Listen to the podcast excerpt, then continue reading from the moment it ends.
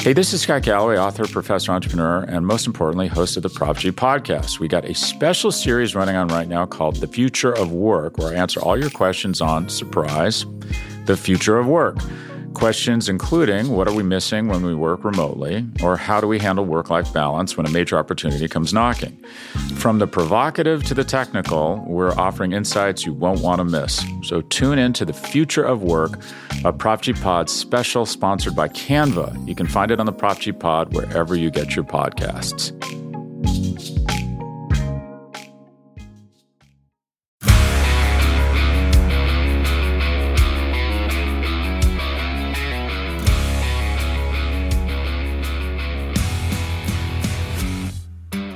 Welcome to the Daily Hammer, your daily news source when it comes to the Atlanta Braves as part of the Battery Power Podcast Network. My name is Sean Coleman. Hope wherever you are and wherever you are listening, I hope that you are having a fantastic start to your Friday as well as to your weekend. Of course, you can find the Daily Hammer, the Battery Power Podcast, the Road to Atlanta podcast, uh, the, the and the um, new, great new podcast with Stephen Tolbert and Chris Willis, all at batterypower.com at batterypowersbn and and free on all podcast platforms. Wherever you listen to podcasts, that's where we'll be for free. Just hit that subscribe button to know when the latest content will be available. My name's Sean Coleman. You can find me at StatsSAC on Twitter. When it comes to the Braves, here's the latest from Atlanta. And so, of course, the Braves are back in action tonight to start a five game homestand against the Arizona Diamondbacks. We'll get a little bit more into what to look forward to in the series versus the Diamondbacks over the weekend a little bit later in this show. But of course, also, you know, hey, it's rumor watching season, hug watch season,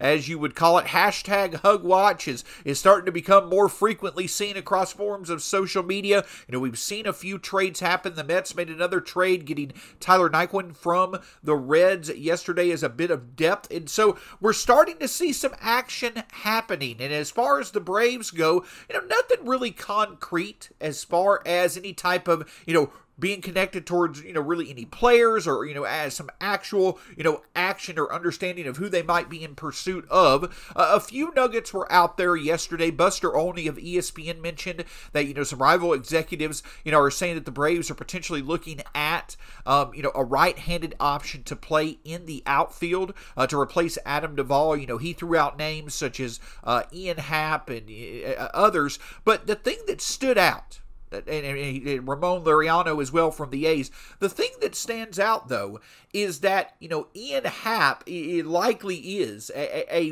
one of those players who checks a lot of boxes when it comes to what the Braves could really use. And Ian Happ, you have a player who could play multiple positions. He could fill in at second base uh, and, and, and being able to help out while Ozzie Albies still recovers. He obviously can play left field. He's done well against left-handers this year. He has a track record when it comes to supporting his production this season. He could be someone who still could have some untapped production once he came to Atlanta. He does play in Chicago, where the Braves have had multiple trades with the Cubs over the past few years. You also could connect Ian Happ with David Robertson as an option that the Braves could go after when it comes to needing relievers. Now, the thing that stands out is that, again, a lot of sense a, a lot of things make sense when it comes to an Ian Happ or when it comes to others. You know, there are other options out there on teams that the Braves have traded with in the past that they could go after. They could go after some type of combination.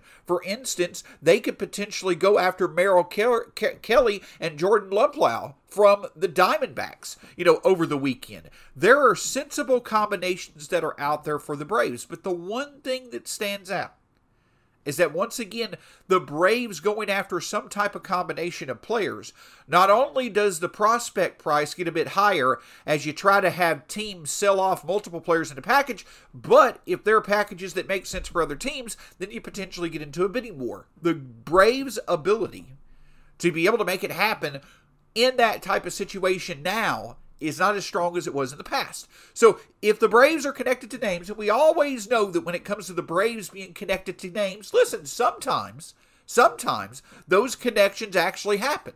But a lot of times, Alex Anthopoulos is making moves for players that are, are ne- that never happen. He comes out of nowhere with an option that once the trade happens makes a lot of sense, but you never connected the dots. That that was the target he was going after. So, yes, it's good to see a few rumblings. It makes sense that the Braves are probably looking for a bat, and, and you would have to think that it would make sense that they're also looking for an arm as well. You would hope that perhaps they can get an intriguing name that they can control beyond this year. At the end of the day, you know, as Mark Bowman of MLB.com mentioned, you know, it, it makes sense to me to prioritize an arm, and I think especially a rotation arm that could be controlled past this year. Once again, that brings up, you know, the point to where that that ups the price. So, you know, the Braves are probably going to have to part with a notable prospect or two if they're going to make a move for that type of player, but it may be worth it if the Braves can get the right guy that they can control beyond this year. Another fun thing coming into yesterday's um, off day and starting off today is that the Braves have now played 100 games this season. And a few things that stand out for the Braves in terms of their first 100 games is that they're 59 wins through 100 games this season so far. That is the most wins the Braves have had through 100 games in a season since 2003. Now, it's going to have to, eh, the Braves are going to have to go 40 and 22 to match the 97 win, or excuse me, they're going to have to go, excuse me, 38 and 24. Yeah, I got that right. 38 and 24 over their last 62 games to match the 97 wins that they had in 2019. But again, this Braves team in terms of the first 100 games of the regular season, up to this point in the season, they're having as, as successful of campaign that they have had in the past 20 years.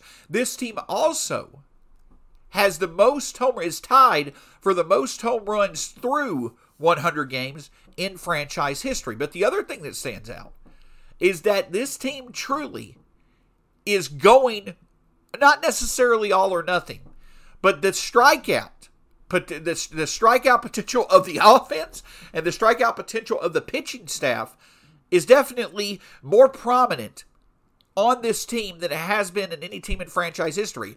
The Braves offense has the highest number of strikeouts through 100 games in a single season in franchise history in 2022. But the Braves pitching staff has 70 more strikeouts than any other Braves team has had in a single season before in 2022.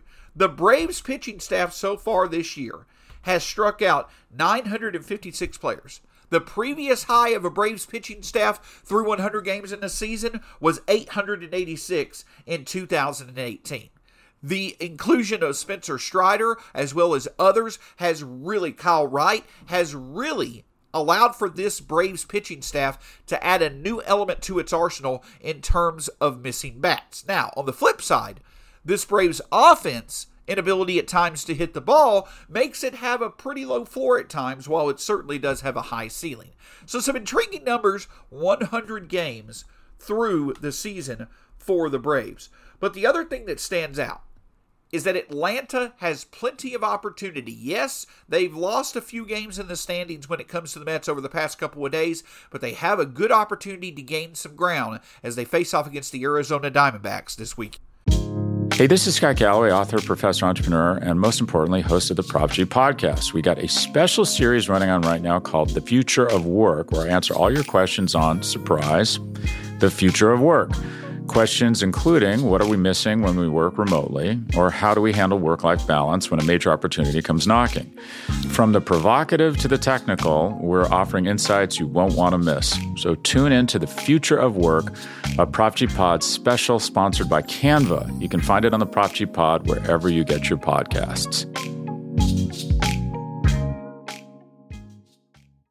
So the Braves come into Friday in a bit of a unique position. Again, you know, we talk about the fact that the Braves ha- have not lost two games in a row. In, they've only lost two games in a row twice over the past two months. Well, now the Braves have actually lost three out of four. You know, losing their game on Sunday against the Angels and dropping two out of three in Philadelphia against the Phillies, the Braves offense definitely has struggled, you know, coming out of the All Star break. They had a few good, you know, starts, you know, or they had a few good outings against the Angels in the first game of that series, but they've struggled overall so far. So the hope is, is that, you know, a day off, and especially for Ronald Acuna Jr., who was able to have two days off on Wednesday and Thursday. The hope is, is that the Braves might be able to right the ship and get going once again. Listen, as I mentioned, you know, nothing is is terrible here. Nothing is is completely lost now that the Braves have gotten off to a bit of a slow start offensively from the All-Star break. They're still 3 and 3.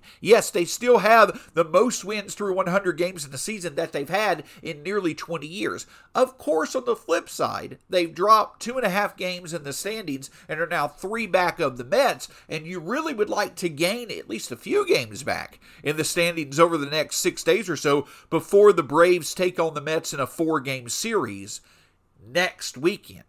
But Atlanta does have they have the off day on Thursday. They do have another off day on Monday as well. You have to hope that the Braves will start to find some success welcoming the Arizona Diamondbacks in town. And, and it's kind of, you know, not necessarily it's more coincidental coincidental than anything, but if you go back to the very end of May and the 1st of June, it was then that the Braves offense was was really having a hard time finding success. In the first two games against Arizona, the Braves offense struggled on Monday's game. They came back and inexplicably lost, or Arizona came back and the Braves inexplicably lost that Tuesday game. So it was the first two games, the last two days of May, the first two games of the series against Arizona. Well, then in that third game, the Braves were able to hit Madison Bumgarner pretty well. They were able to do some damage against Arizona's bullpen, and they were able to win six to nothing. That game was game one of the Braves' 14 game winning streak that they started off June with, and was the reason, was really the turnaround point for this Braves season, at least the start to the turnaround point for this Braves season. Well, now the Braves not as dramatic of a turnaround as needed, but they do have an opportunity to find some success and hopefully get a series win on the weekend. The pitching matchups for the weekend are going to be Madison Bumgarner versus Kyle Wright. And then on Saturday, it's going to be Corbin Martin versus Ian Anderson. And then on Sunday, it's going to be Merrill Kelly versus Max Fried. Now, what stands out in these matchups is that once again, the Braves seem to be in a position where talent wise, they should be able to have the upper hand. You have to feel that Kyle Wright has been a more consistent pitcher than Madison Bumgarner. You have to feel the overall talent of Ian Anderson is more than Corbin Martin's, though Martin has had a better season, obviously. And then, of course, Braves um, ace Max Fried, you know, has had an excellent season. Merrill Kelly, though himself, is definitely a formidable opponent. But the one thing that stands out this weekend, two big things that stand out this weekend. Can the Braves offense once again get going, especially Ronald Acuna Jr. After two days off, two days off, and going against Arizona to start a five game homestand, the Braves would really, really benefit from Ronald Acuna Jr. starting to find his groove against Arizona in this series and against the, in the in the brief two game series against the Phillies to close out the homestand next week. If the Braves in any way, shape, or form can get Ronald Acuna Jr. going before the series against the Mets, that is going to be a huge boost for this Braves offense. And right now it needs it. Yes, Austin Riley and Matt Olson have been phenomenal, but as I mentioned earlier this week, the rest of the Braves offense is, you know, kind of taking a step back a bit in July. Ronald Acuna Jr. is absolutely the X factor. In my opinion, still the most dynamic player in this Braves offense. The highest ceiling player in this Braves offense. If he could have hopefully gotten, you know, a bit, you know, in place when it comes to his approach at the plate, not meaning anything negative, but just in general, finding this, finding whatever he needs to once again be his normal self. If he can find that groove against the Diamondbacks and carry that into next week, that's going to be a huge boost for this Braves offense. But the other thing that stands out is Saturday's pitching matchup, and that is with Ian Anderson on the mound. I'm not necessarily saying that Ian Anderson is pitching for his rotation spot, but what he is doing, in my opinion, and you know, probably at the end of the day, one start isn't going to make that big of a difference. But it's never a bad thing if, if you're a player, if you're a pitcher who is struggling, to definitely leave a, a good last impression. Because I would imagine that calls are already being made, discussions are already being had. You know, the Braves do have plenty of reason to look for, you know, a, a potential starter when it comes to their rotation. What are they potentially going to do with Spencer Strider? What about the struggles of Ian Anderson when it comes to getting a starter? Could they potentially go after someone they could control beyond this year? Because you don't know about the future of um, Charlie Morton, and you also don't know, you know, what's going to happen with your young players. You know, is Kyle Wright going to be able to continue his success next year? Ian Anderson going to be able to right the ship at some point? All these different questions are fuel to the reason why the Braves should potentially look to add a starter. But if Ian Anderson can go out and have a solid start, then that definitely is, you know, better than better than the alternative. So it's not particularly anything, you know, whether or not the Braves had a starter is not going to solely depend on what Ian Anderson does on Saturday. But it is an opportunity for Ian Anderson to show that he can still get the job done when he needs to and hopefully can begin another solid stretch, you know, like we've seen him have in the second half of the season before, especially as we've seen him have in the playoffs. And the other thing I'll say is this if you want a name, and I, and I believe that others have mentioned it. You know, I know that others have mentioned it in Braves Twitter, on the Braves Podcast Network, elsewhere. Another name that I definitely would have interest in is, is Merrill Kelly, who's who's controlled you know beyond this season, I believe for two more seasons in a, in a very cheap contract. You know, I just brought up a bunch of questions for the Braves starting rotation, and you know these aren't necessarily pressing questions. These are just in general questions that I imagine any team would have when it comes to a young rotation. But Merrill Kelly having the season that he's had, you know, you can call it a breakout season, but Kelly has been, you know, a pretty reliable, you know, you could say middle of the rotation arm for a few years now. But with the fact that he's controlled for as cheaply as he is over the next two years, you don't feel the Diamondbacks are really going to be in contention over that time frame. And the fact that he's you know a bit older, there's not a lot of upside left in terms of, of his projection. Perhaps he's a player that the Braves could go and that they can get. And he's shown the ability to where he can be used in multiple roles. You know, he's been a reliever, he's been a starter. He's a versatile arm and having him under control for a few more years with the reliability that he's shown. You know, being a pitcher that, you know, can pitch like an ace at times, but at the very least, he can consistently put his team in a position to win, there's a lot to be said for that. So if you want to, you know, if you, for me personally, one of the arms that I think would make the most sense for the Braves is Merrill Kelly, and they'll obviously get an up close and personal view of him on Sunday against Max Fried. So obviously, all eyes are on social media. All eyes are, are, are, everywhere when it comes to seeing what's going on with rumors and what have you when it comes to the MLB trade deadline. But the Braves certainly need to take advantage of an opportunity this weekend. They're the better team. They need to play to that level to at least get a series win. Hopefully, you know, cut into that Mets lead a bit. And if the Braves offense, especially Ronald Acuna Jr., can get going once again, that's going to be a great development as the Braves, once again, they don't need to overlook what they've got in place because they got the Diamondbacks, but they also have the Phillies who they just lost a series to before the Mets. They need to take care of business, you know, over the next week or so before they worry about the Mets. But the main focus is doing things that they do well to ramp up to get some wins before that huge Mets series in a week or so. Of course, you're going to have the Daily Hammer, the Battery Power Podcast, the Road to Atlanta podcast, all available to you whenever you hit that subscribe button. Wherever you listen to podcasts, that's where we'll be. Where we will be. You can find us at batterypower.com on, uh, uh, on, on the internet. Battery Power SBN across all forms of social media.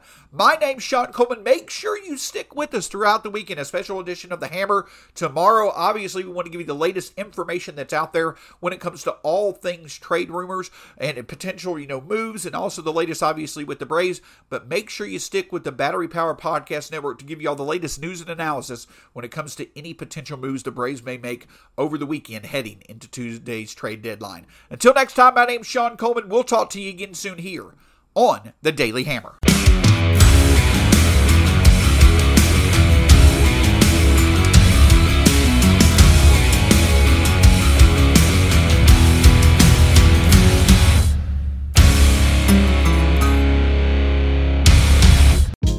Hey, this is Scott Galloway, author, professor, entrepreneur, and most importantly, host of the Prop G podcast. We got a special series running on right now called The Future of Work, where I answer all your questions on surprise the future of work.